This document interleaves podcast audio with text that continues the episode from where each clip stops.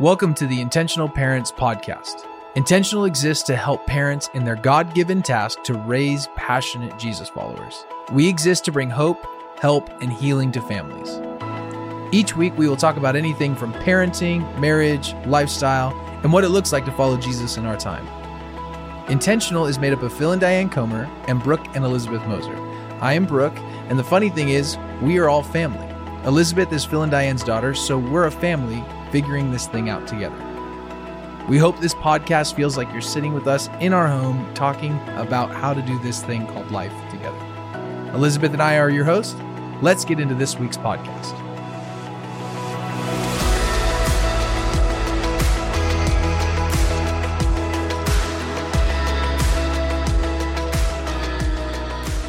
Hey everyone, we have a really exciting episode this week that we want to share with you.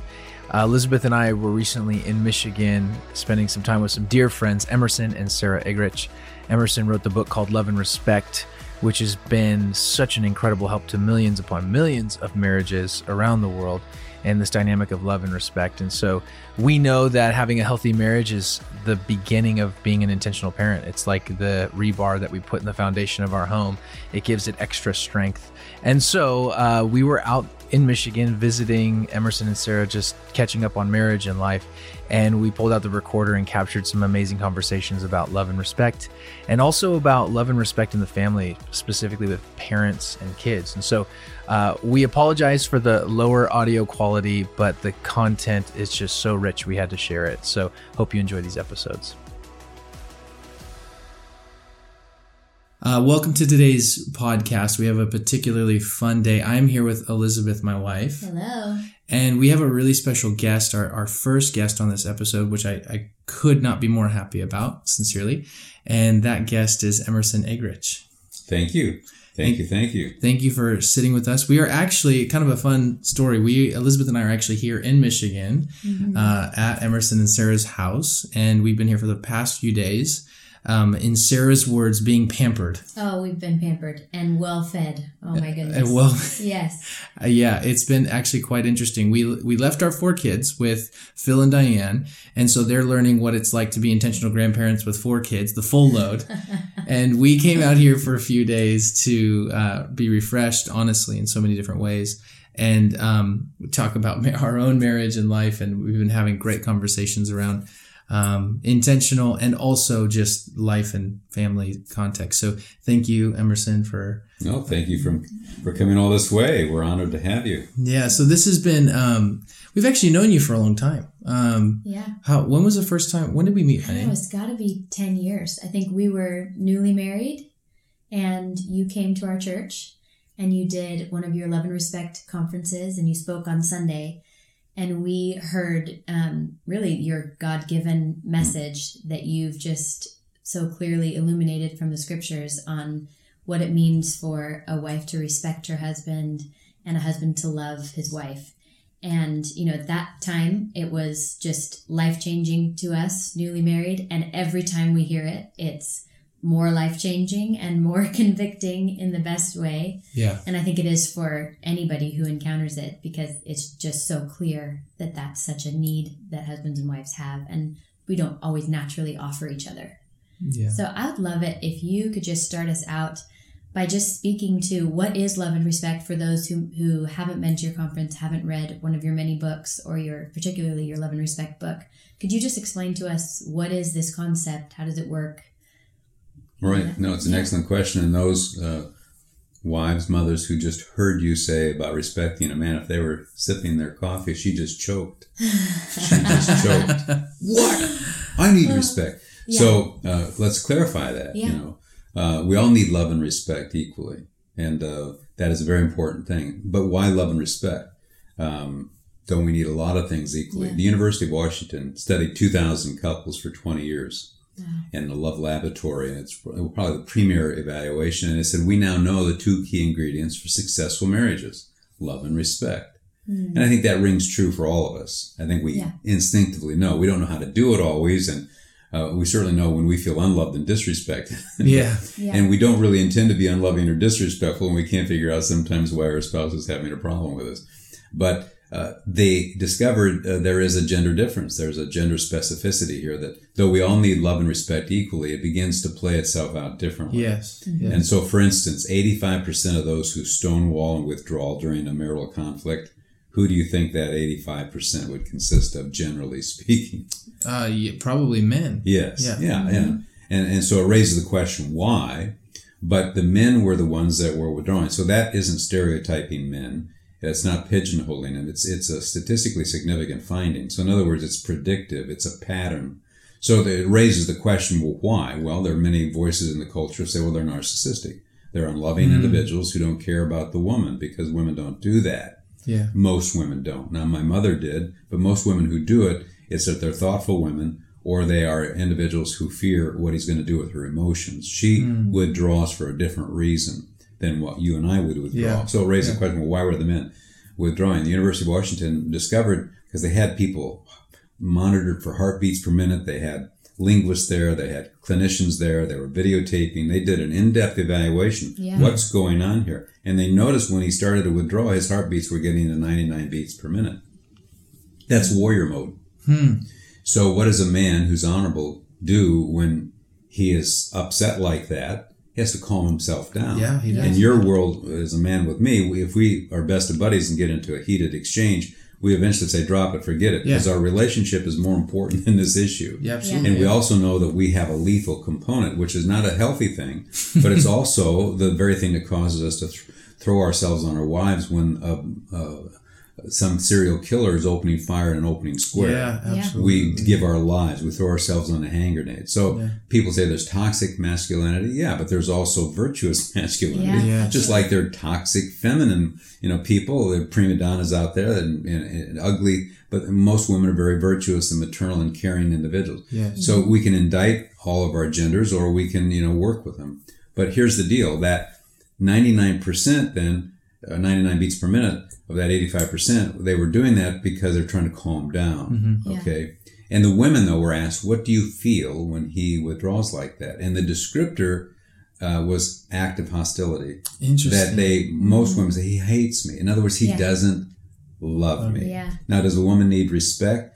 Yes but at a certain point she even if she even if feel that that's disrespectful that is respectful eventually if you keep doing what she feels is disrespectful she'll say how can you say you love me Mm-hmm. she will almost always land on that deeper thing of love right Yes. and it, the act of hostility then was you know clearly uh, uh, an indication that she leaned toward the love component Hmm. that this felt hateful it felt unloving right or wrong that's how she began to interpret it Yes. the, the men, on the other hand, though, we, we understand that they do it out of an act of honor. Hmm. So it raises that question is it an act of honor at that moment, or is it an act of hostility? Wow. And as I always ask, it depends on, well, the answer to that is yes, but it depends on whether you videotape in blue or videotape in pink. Yes. And women are not wrong for their sentiments, but men are not wrong for what they're doing either. Yeah. And one of the questions I always like to ask is it is it possible that we could both be right though we differ? Could it could it be possible No, that Emerson. neither one of us are wrong? No, it's not different? possible. unless it's an evil situation, you Yeah. know. But most of these are clashing preferences, so it's what I call a pink and blue difference in the gray area that must not become a black and white issue. Wait, say that again. I think you need to say those colors again. So it's a Yeah. pink and blue issue In the gray area, in the gray Yes. area. that That, must not become a white and black issue. oh, Wow. that's let that sink in. If you're listening, just pause, rewind, hit ten seconds back, let that sink in. That's good. Well, and it's just the idea that we can sometimes escalate things to a category of a moral Mhm. Yes. ought not, and it's really not a moral issue. Yeah, it's just do we, differ. As, as I say, maybe my idea is better, but that doesn't make their idea bad. It makes it less better. Hmm. It's what we call a Yeah. comparative statement rather than a qualitative statement. We tend to make these qualitative statements. You're bad because you you don't agree with me. Yeah. No, you're Yeah. just different, and your idea is less better, but it doesn't make it bad. We don't use language sometimes to diffuse tension. Yeah. And we can do that. Part of the reason I bring this up is I think we're mature enough to be able to introduce language. I don't like your idea. It's less better than mine, but I'm not going to say it's intrinsically evil. Yes. I, I just think that that's not a, the best of ideas here. Yes. And it, but it could be, but you know, uh, you see how Yes. that's how Sarah and I try to frame it so that we don't get into this argument and suddenly I'm judging her as a horrible person or she's judging me. When if you had three pastors and three judges, they'd say, wait a minute. You know, this Yeah. you guys are you, you're way beyond what's appropriate. Yeah. But here's what I'm trying to say: she was beginning in this research feeling unloved. She leans toward that. Does she need respect? Absolutely. But she was feeling these women, you know, this is unloving. And as we say, if a woman really wants respect as her deepest need, why is there not one movie that ends with the hero embracing the damsel saying, I want to rescue the, re- respect you the rest of my life? You know? or there's not one anniversary card from a husband to a wife and all the Hallmark cards that says, baby, I really respect you.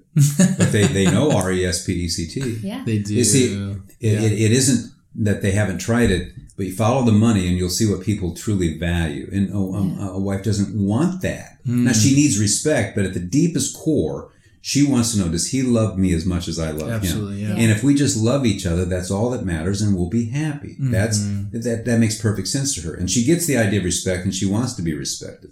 But when we talk about respecting a man, now this is interesting, and we'll address that. But so far, am I making sense? And what Yeah, I'm saying well, on the one it- side of the equation. a couple things that you know thank you for setting that up. And uh, elizabeth had asked the question you know kind of give us that dynamic of love and respect and what you have in your book. And if you don't have love and respect go to amazon immediately purchase that book. Your life will be changed. But i i do think that why we're talking about marriage with the inter- intentional parenting podcast is because it starts with a healthy marriage. And one of the biggest gifts we believe that you can give your kids is is a healthy marriage. When mom and dad Yeah. are working through their issues not perfect not always you know not without argument or without disagreement but are understanding each other or living with each other in an understanding way. And how much that uh, not only builds up your family but uh, as phil says sometimes um, puts rebar in the foundation of your home. And so um, that's why we're touching on this topic today because it's vitally important. Being an intentional parent in many ways starts with a being an intention intentionally married and understanding these dynamics. And so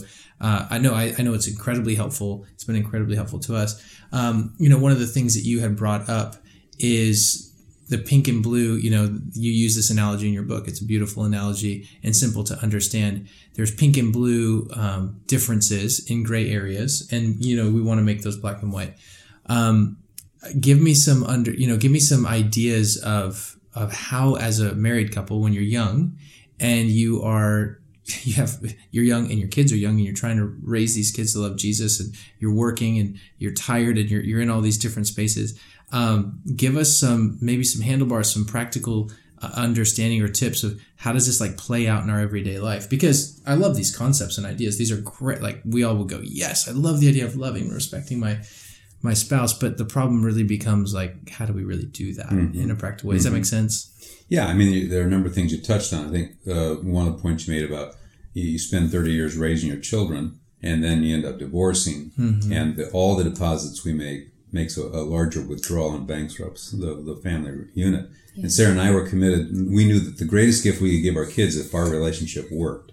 We could make a lot of mistakes as parents, but if we were uh, having a meaningful friendship between the two of us, that that was the greatest gift we could give our kids with all the desire to coach them correctly, counsel them correctly, discipline them, discipline them rightly, understand, empathize. We knew that if our relationship uh, was solid, meaningful, it didn't mean that we were going on second, third honeymoons, flying the world over. We weren't. We weren't into this, um, you know, overly romantic kind of notion that some of Hollywood projects, but that we had a healthy friendship. We enjoyed each other. That there was laughter, and we we were friends. yeah That that was the greatest gift that we could give our kids, and that would make an allowance for a lot of mistakes that we made with our kids. And we felt they would be the most secure, knowing that we were secure. oh Yes. it's beautiful Yeah. Oh, So that that issue that you addressed there, uh, we'll look at some of the practical. Uh, how how does this love and respect thing? But the research on the other side of it said men withdraw and stonewall. yeah But the common thing that women did during conflict was criticize and complain. They'd move toward the husband very aggressively Yeah. as he was moving back, or you know vice versa. But there was this obvious large percentage of the women criticized, complain, and they knew that wasn't politically correct in the feminist culture to say. But there, there's no way the linguists were feminists. They, they, they couldn't deny this is if you have any meaning to language, it's criticism, complaint, criticism, complaint. And so the men were asked, "How do you feel about this?" And the mm-hmm. idea was these these ongoing criticisms just feel like she's using this topic as another opportunity to send me a message that she doesn't like who I am as a human being, Yeah. that she kind of Yeah. despises who I am, that I I need to change. Who I am is unacceptable. you know, it's, it's deeper than just the fact that my behavior isn't what it should be. It's who I am isn't what it should be. Oh. I feel judged by her. Yeah. Now, the uh, so they were feeling it was an act of contempt, whereas uh, all the research points women are nurturers. You look at any Yeah. social scale. I got my PhD in family studies. Uh, women are just there's they're, they're incomparable. The virtue of women caring. Women can't not care. Hmm. And so it's just, and, and so I always say, if you get sick as a man, Yeah. you're going to be on a hundred prayer lists across the country. Women will be praying for you. It's Yeah. just, it's Yeah. just, it's, it is one of the most beautiful, beautiful things. They are the care. If you have a stroke, your wife is going to be next to you. It's just, Hmm. it's just an amazing thing. So when she criticizes and complains, is, is it because she cares? Is it an act of care Hmm. Or is it an act of contempt? Well, It just depends on whether you videotape in pink or blue. Yeah. See, not wrong, just different. But what happens is that we come to a point where we want to say, on, on both of these scenarios, she wants to say, You're not an honorable man. This is an act of hostility, and hmm. I'm a caring person, and you ought not to feel contempt. Hmm. Case closed. Hmm. And he wants to say, I am not hostile. I am an honorable man, and I don't believe in this as care. You have this opp- it's another opportunity to send me a message. You have contempt. Once you draw the lines that way on the gray areas, yeah, yeah. these pink and blue differences, which are researched. Now they're crossovers. There are men who are more caring. You know, I mean, I, I'm not going to argue uh, against, but bell. I can't argue against statisti- statistically significant findings. Yeah. The, just this is, is just beyond uh, coincidence.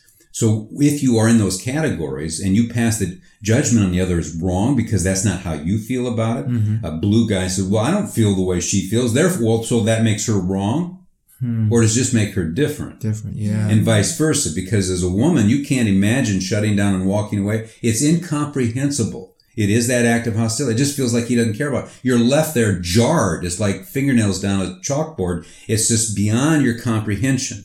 So it's very difficult to conclude he'd be doing an honorable thing when it feels so unloving. Yeah. So we have to come to a point, first of all, whether or not that's true that he leans toward the respect side yeah. Mm-hmm. and she leans toward the love side, even though we both need love and respect equally. And Yeah. also, are we willing to say love and respect are probably the two key ingredients for a successful marriage? And certainly the mm-hmm. University of Washington wrote a book, Why Marriages Succeed or Fail. And they said, love and respect, when those attitudes are present, when that demeanor is present, those relationships succeed. Hmm. But when there is this sense of hostility that he has toward her spirit, she has a sense of contempt toward his spirit, even if they don't intend that, but they appear that way in an ongoing way, you're going to have a problem. But what happens is we don't see it. Why? Because we think the problem is the budget. We think the problem is the in-law. Hmm. We think the problem is our oldest rebellious child. We think Yeah. the problem is our sex and, intimacy issues. And so those are real issues, but they're not the root issues. So what mm-hmm. happens when we're talking about money that we don't have enough for this month? He shows a, a- an unloving, even maybe a hostile attitude toward Yeah. her. He's upset. He's not thinking I'm going to be unloving toward her. He's not mm-hmm. thinking No. I'm trying to come across in a hostile way. But she's filtering. It's like not only is the money an issue, I don't feel that you really are very loving right now toward me. Yeah. Oh. And so, well, if you'd make more money, if you know, if you would be a better provider, you know, and she has the look, Yeah. you know, and so now, now suddenly it's not only the money that you yourself want to make more of, and wish you had a second job that could compensate. Absolutely. Yeah. She despises me. And Yeah. that's and that message will absolutely push away. That's Now, Demotivate. Yeah. So one of the so here's some I know we talked about this a little already while being here, but so Elizabeth and I have the opposite dynamic. Okay, so the 85%, I don't actually fall into that 85%. I fall into the 15% that actually is the one that like kind of goes towards and wants to pursue.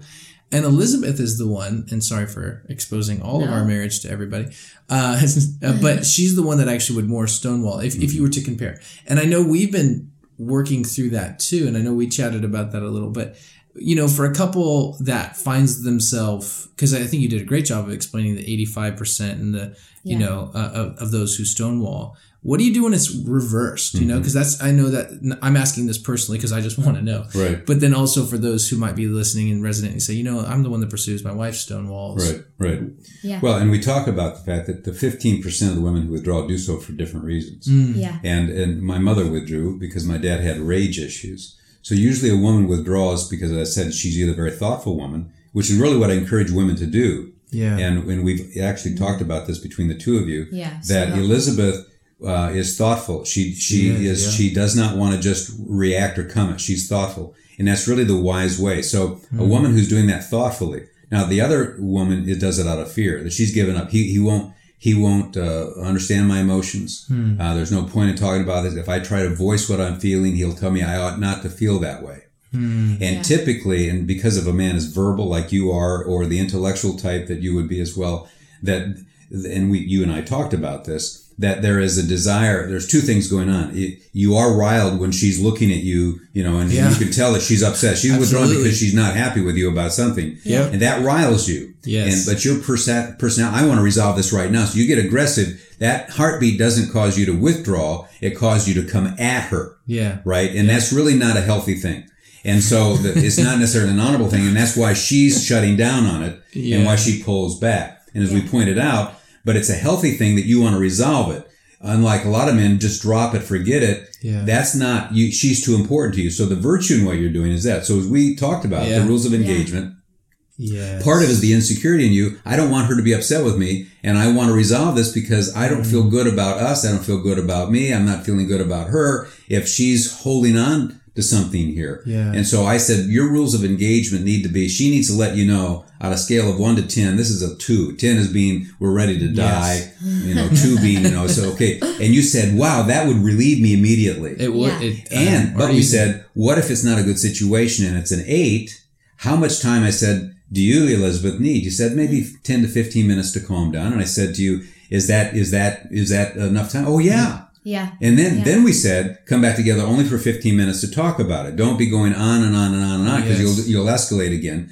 So one of the and this is arbitrary, but it, it it's a cultural thing, but it's a rules of engagement that here you both are. You're wanting to talk about this, and you don't know how to weigh how important this is. Yes. If she gives you the two fingers up, it's just a two. Hey, okay, we don't need to talk about it. In other Yeah. words, I'm good. I'm happy. You've resolved it for me. If it's an eight, she needs 15 minutes Yes. and then come back and talk about it. Now that applies on the other side. The Mm-hmm. 85%, same thing. The man Yeah. who withdraws, you know, you, you need to give him 15 minutes to calm down physiologically, you know. In a male's case, you're not going to get through to him, even we'll talk uh, another time about sons. Yeah. Why do my sons just go off in fear? What? Because they're physiologically responding. So give them the 15 minutes to kind of just calm down and then come back and let's revisit this, but not for 15 hours. Yeah. We even have a marriage thing that sounds mechanical, but setting the timer Yes. and and Yeah. give particularly because men feel if he now is going to listen, she will say, "There's one more thing." Yep. And one more thing, and guys will say it's like Pandora's Yes. box open, and, and naturally she would because it's finally he's hearing me. He's finally he listening, trusts so me let's bring it all exactly, and Yeah. now I can share with him the hurts I have. So her Yeah. heart is caring. It's good, but from him it's kind of like, oh, this is shaming. Yeah. I, I'm getting. I'm- We've I'm never we've never experienced this. Yeah, I don't know what you're never. talking about. All the time. But I'll stop there just to Yeah. say Yeah. these are the dynamics then that we have to come to a point where I trust my spouse has goodwill, that Yeah. she's not trying to be contemptuous, she is caring, she is sensitive to what appears to be a- an act of hostility or this unloving thing, and and she needs to be reminded that you're trying to do the honorable thing here without an attitude. And the same thing on the other side. Can we give language to this a little bit? And you learn how to do it. At first, it's going to feel very foreign, particularly the respect side, which is what we started with. But let's give the husband the benefit of the doubt. If you see him withdrawing, say, did I say something that felt disrespectful or dishonoring to you? Because that's not my heart. I need your strength. I need to connect with you. I'm feeling a little insecure. I need reassurance right now. Yeah. And same thing, the guy can say, you know, boy, I, I see you coming at me here. Did I just say something that felt unloving to you? Yeah. Um, you know, how, how do I, how do I do this? If we use that mother tongue of the other person, they will in fact tend to engage us rather than disengage us. Yeah. Yeah, and I think so often, I know at least my own tendency, and I think a lot of um, women would relate to this, but I can often use disrespect as in my, you know, I'm not even always consciously doing it, but trying to motivate Brooke to calm down and be loving towards me, I become aggressive and disrespectful because I'm trying to get him to be loving, which does not work ever. Um, but I think that just can easily be our tendency. And something you have been saying, and you said it yesterday, actually in a different context. You were talking about coming from a family of origin where there was maybe a lot of unhealth or um, divorce or family trauma, and that was your maybe upbringing. And what do you do with that? How do you not repeat that in your own family? But you said we have to look and see where my parents, or I think you can also do it towards your spouse, were they good willed or ill willed? And most of the time, I mean, there's exceptions to that. There are evil willed people in the world. But most of the time, we say, well, they're good willed people who they themselves came from a bad upbringing or whatever, and they're not intentionally trying to be evil towards me. And now you're applying it to marriage as well. Well, he's good willed. He's not trying to be unloving to me. And when you when you can have that in your mind, that to me is just so eye opening to just take a, a minute and pause and ask myself that question is he trying to be ill willed toward me in this moment? Is he trying to be unloving? And usually the answer, no, he's not trying to. He's unaware of how But he's I coming am. across to me.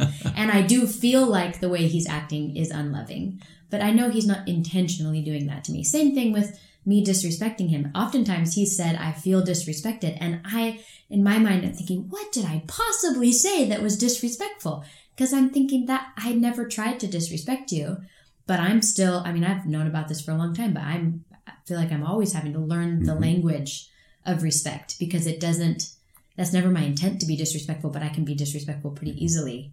Um, so I just loved that you said that. And I felt like that was really helpful to recognize I have a very good willed husband. And that can, just knowing that can diffuse a whole lot of conflict. Yeah. No, and I, I just want to echo everything you're saying. That's based on 1 Corinthians 7, 33 and 34. The husband is concerned about how to please his wife, and the wife is concerned about how to please her husband.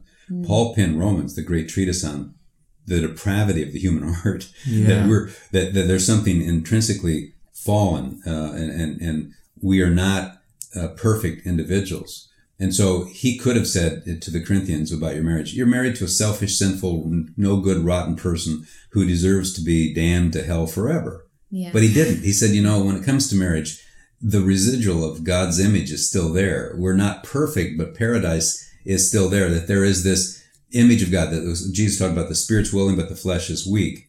And he never showed contempt toward the spirit of the disciples, even though he confronted their weak flesh. And we have to understand this dualism that when it comes to marriage, you're married to a person who has basic goodwill until there's strong mm-hmm. evidence to the contrary. I mean, hmm. if you married Hitler's distant cousin, mm-hmm. all bets are off. But my belief is you didn't do that because you had good discernment going into this. And that person you met, unless they're just a chronic liar and a serial killer that was deceiving you, hmm. what you recognized in them was true. That Yeah. person is still there. But what happens is we get on what I call that crazy cycle. Yeah. When she feels unloved, she reacts in a way that feels disrespectful to him. When he feels disrespected, then he reacts in a way that feels unloving. Yes. So without love, she reacts without respect. Without respect, he reacts without love. And it starts spinning. And to your earlier point, we end up using unholy means yeah. to achieve these worthy ends. Yeah. You want to be loved. And you end up though coming across in a way that appears disrespectful because you know it gets his attention Yeah. right? And you come mm-hmm. across in a way Yeah. that feels unloving at times when you're feeling disrespected. You can't treat me this way. I'll teach you to mm-hmm. respect me, woman, kind of that, you know, wife beater type, you know, guy. And you have these images and it's stupid. It's completely foolish. It, it doesn't work. And so what we have to do is do what you've done as well. Why would God command me to put on love? Why would God command Sarah to put on respect in Ephesians 5.33, which is the, the summary statement of the greatest treatise in the New Testament? Husbands love, wives respect. Why would we be under command? Because we don't do it naturally. Yeah. And what we do very naturally, it's very natural, very natural for me to be unloving when I feel Sarah is disrespecting me. Mm. And your point, point's very natural for you to be disrespectful when it feels that whatever he's done was unloving. Yeah. And until we come to that point, and even I make this, and at the end of the day, it's not our intent Mm-hmm. to be unloving or disrespectful on the heels of feeling unloved and disrespected. Yeah. We're defensively reacting though in a way that offends. Yeah. And we have to come to a point where we realize that we're not rightly representing our deepest heart. Yeah. So when you're feeling unloved, but you overdo it with this disrespectful appearance, he's not going to Yeah. hear the cry of your heart. Because if you misrepresent yourself, he's going to misinterpret you. Hmm. So what we have to then do is you have to work at this a little bit and realizing I'm probably not doing myself any favors by the way I'm really coming, but across. But we also come to a point where we have to say to ourselves, is this disrespectful reaction really going to carry the weight of my need to be loved? And will, can I really be this negative to motivate him to be positive? Yeah. You see how Yeah. we Yeah. all have to step back and then we have to ask ourselves, will they really hear me? If I delivered my need to be loved in a respectful way, will he really hear me? If I deliver my message to need to be respected in a loving way, will she really hear me? We feel that we'll be dismissed. Yeah. A, a guy who's saying, I'm going to say lovingly, I need you to, I don't need to respect you. And we are so fearful of mm-hmm. that, that we're going to be unloving mm-hmm. to get her to show us respect. Well, one thing I can say is that will never work. No. And there's no absolute guarantee that if I'm loving and respectful, that the other person will reciprocate or, but I believe over time that message will come Yeah, through. there's a softening that Yes, happens. it- it yeah. will. Yeah. Yeah. So uh, the, the crazy cycle you mentioned is just such a good visual because I think everyone listening right now says, yeah, we get on the crazy cycle all the time. Or maybe we have little kids and we're always on the crazy cycle because we're stressed. And so how do you get off the crazy cycle? Well, you bring up a great point. We've got to be able to reduce that for the sake of the kids. Mm-hmm. If it gets way out of control, like I said, my dad had rage issues. He attempted to strangle my mother to death. Wow. When you get way out of control, w- what's going on here? Are we trying to somehow make a righteous point? Hmm. My dad was trying to make a righteous point. Yeah. Whoa. And, but he was damaging everything in the process. in the pro- Yeah. yeah. he's Yeah. just you see what I'm saying? Yeah, Yeah. yeah, yeah. So there's a place for overkill, and we've got to. If if in our parenting and our marriage we're out of control, we've got the family secret, but the kids know. All of us have to come to a point where we say, you know what, I got to do this differently, Yeah. and I got I got to make this a priority. This can't be a, a, a coming at this thing. You know, uh, you, you don't parent in your spare time type thing. You don't you don't do marriage in your spare time. There has to come the moment where we say, you know, who really is important here? If we, whatever we would die for is probably pretty important. And if you're going to die for your kids, then they have to kind of take to the priority here. And if you are losing it on the crazy, I mean, it's, I mean, there's screaming, there's, there's throwing stuff. There's that scenario that needs some intervention. You got to really just be honest with each other. The, the, the Yeah. Lord is speaking to me. I need to deal with this now. And it could very well be that your parents were that way and you're damaged goods, but not permanently. It's not your quote, quote, fault. You are the victim. Jesus said, woe to those who cause one of these little ones to stumble. So you may have been in a situation, but you know what? You've got to do your homework now and you can compensate and you can bring healing. So there's that scenario, but I won't get into that. But that person needs to realize this is a wake up call Yeah. because you could be devoted to your kids, but now every six weeks or every month you're losing it with your spouse. And there is just this, like in my family, it's just, you, you, you know, it, you're, you're just destroying everything that you've been working on for 30 days. It goes under in one hour because you're creating fear and anxiety in kids. Yeah. But now those of us who are not in that camp, you know, we're getting, we're, we're on the crazy cycle. We really don't like each other. We're containing a little bit. Well, one of the ways you've got to do this is understand, wait a minute.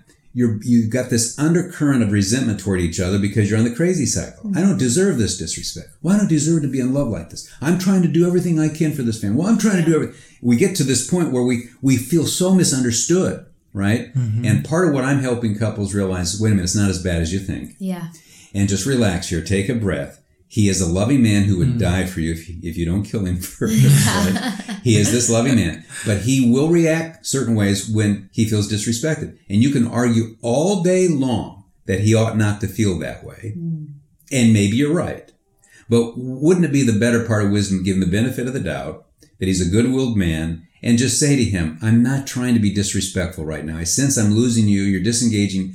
You th- I'm stepping on your hose. I'm not trying to dish you right now. I need you. I need you. I need your strength right now. How do I say this in a way that you don't think I'm attacking you? Mm-hmm. Or how do I even go quiet here in your case, Elizabeth, without you thinking that I'm sending you a message that I Yeah. despise you? I'm shutting you out. or- Exactly.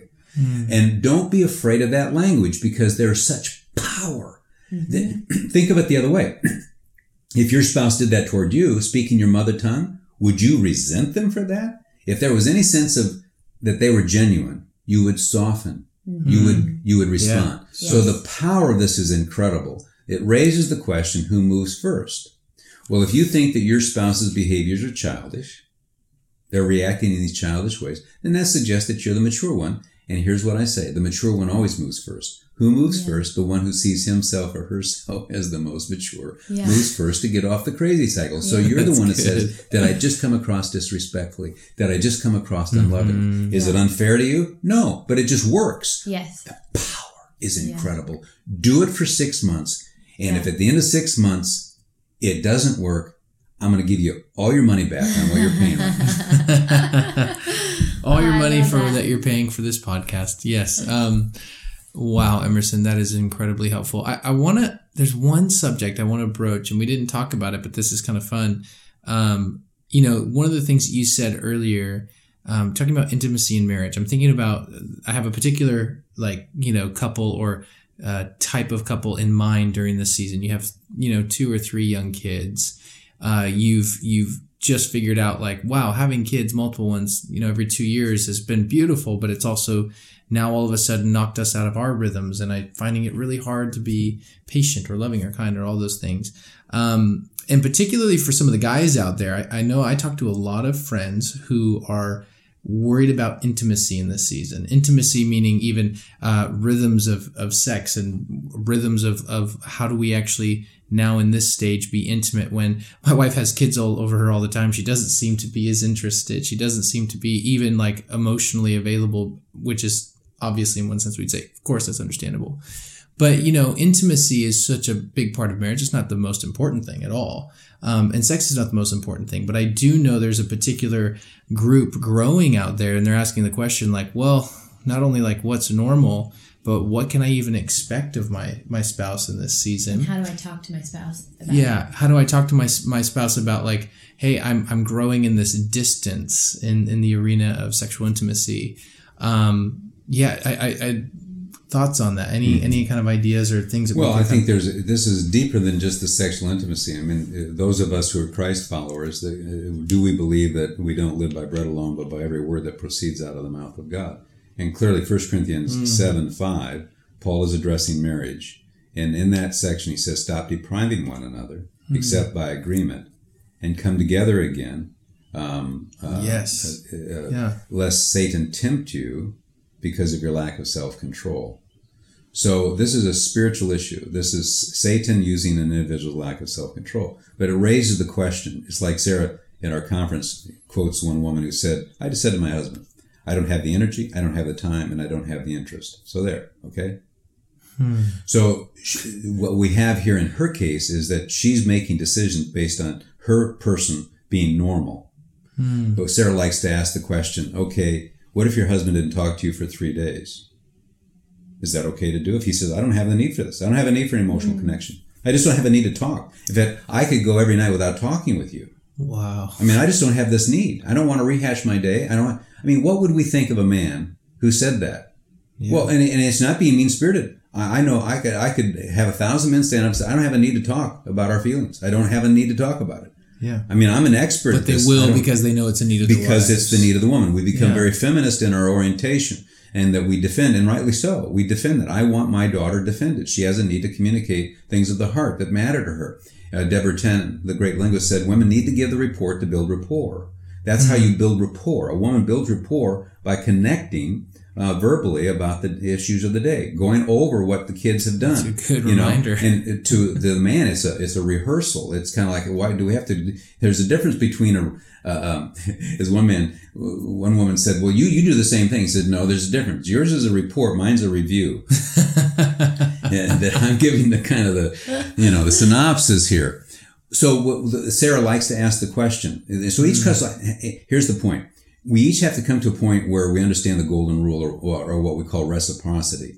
And we don't have, even though we have mutual needs and mutual vulnerabilities and mutual um, desires, we don't have the same vulnerabilities, mm. needs, and desires. Mm-hmm. Yeah. And it would be so easy to conclude that because I don't have your need, therefore it ought not to be a need.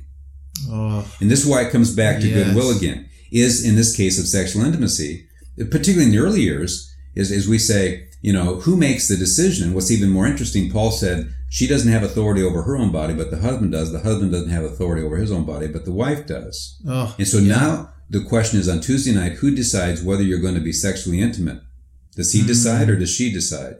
And in the early years, does he decide, yes, we're going to, because my anatomy, I need release. I need physiological release. Every three days, there is your sons are going to have a need for sexual release. There's an orgasmic anatomy. Mm-hmm. Women are more subtle. It's much more subtle. It's very difficult to know if a woman is sexually aroused. She might spot a little bit red on the chest, but you, you she can fake it.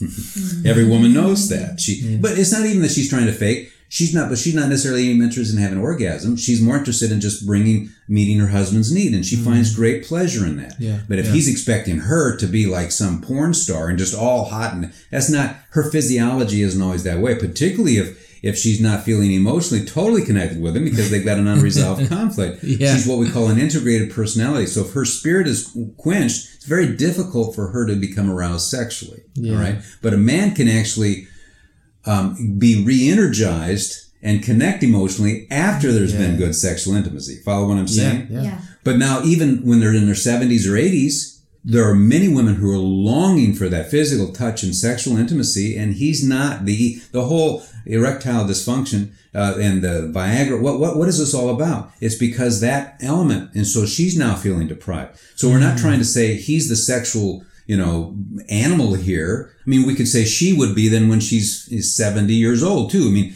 it, it, what I'm trying to say is that there's this these seasons, Yeah. and let's not be throwing stones at each other because there's going to be reversal soon enough once those kids out. So, so, so too, you you suddenly now lose your job, and maybe you've had a partial stroke. And and the older you get, more grandfathers become more aware of the family dynamics and become more mm-hmm. expressive and start to cry over things and become more sentimental. yeah, you see and, that. and want to kind of talk about did, did my life have significance and am I really making an impact? He wants to begin to talk. So if, if couples early on can begin to realize this is a lifetime commitment and there's a give and take. And so back to your point, if you are homeschooling, you're devoted to your kids, you're giving all your emotional energy there, you're exhausted physically, hmm. and your husband now is feeling like he's really just the older child in this family. He's nothing more than a meal ticket, and he's got this anatomy that needs sexual release, hmm. and there's a satanic temptation. He hasn't the self control that you, let's say, have.